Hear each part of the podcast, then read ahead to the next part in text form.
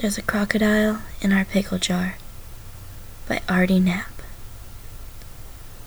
Alex, your brother ate everything on his plate. Why don't you be a good boy too and eat your dinner? But I'm not hungry, said Alex. Okay, I guess you won't be hungry for sweets then, said Alex's mom. Alex's mom walked over to the countertop and brought over the most mouth-watering, tasty-looking desserts you ever did see. Okay, who wants a piece of chocolate cake? Before anyone else at the table could utter a single word, Alex blurted out, Me, me, me, me, me. Alex, you just said you're not hungry, said Alex's mom. How could you possibly want a piece of cake? I just got hungry all of a sudden, said Alex. Good. I bet you're ready to eat your peas and carrots then. I'm not hungry for them. I'll just have a piece of cake, please, said Alex. Alex, it doesn't work like that way. To get a piece of cake, you'll have to finish your dinner first. But I don't want to. Well, I guess you'll just have to call it a night, said Alex's dad. You're excused from the table, Alex.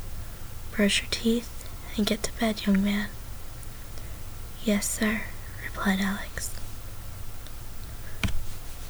As Alex stood from the table, his brother pretended to be flying an airplane. After a bite of chocolate cake made a safe landing in his brother's mouth, Alex ran out of the room as fast as he could. Being sent to bed without having dessert was tough enough, but being teased by his brother is what really took the cake. After he brushed his teeth and climbed into bed, Alex found it hard to fall asleep that night. Stomach roared like an angry lion, and he felt dizzy. Why am I so hungry? Alex said aloud.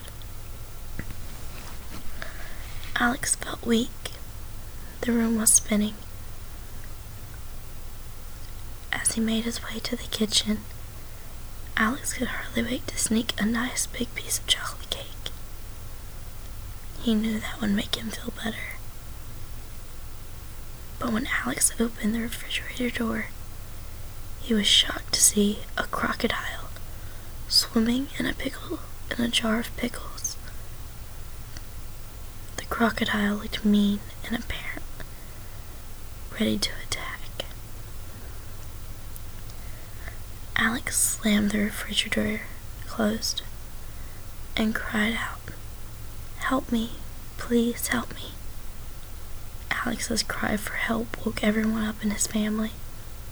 His parents and brother rushed to see what was wrong. What's going on, Alex? asked Alex's dad.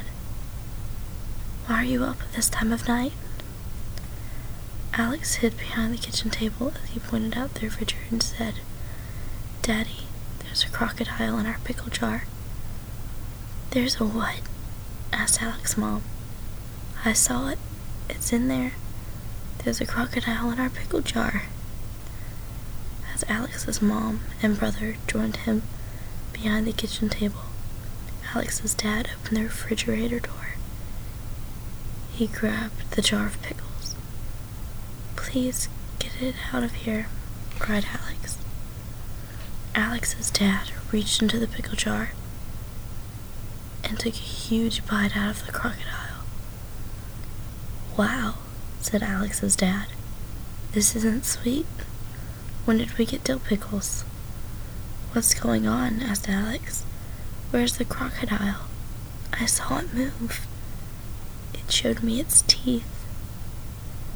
After Alex was reassured everything was okay, his parents reminded him of how important food was for energy. Alex's empty stomach why he had felt dizzy and weak. And when you feel that way, your eyes can play tricks on you. So you see, there was never a crocodile in the pickle jar that night. The next evening, when Alex's mom told everyone there was plenty of leftover chocolate cake for dessert, Alex was the only one who didn't want any. He was too stuffed. Three helpings of broccoli will do that. I hope you enjoyed this story. Don't forget to like and subscribe. More to come. So sleep now. Rest. Close your eyes and drift away. I hope you enjoyed it. Goodbye.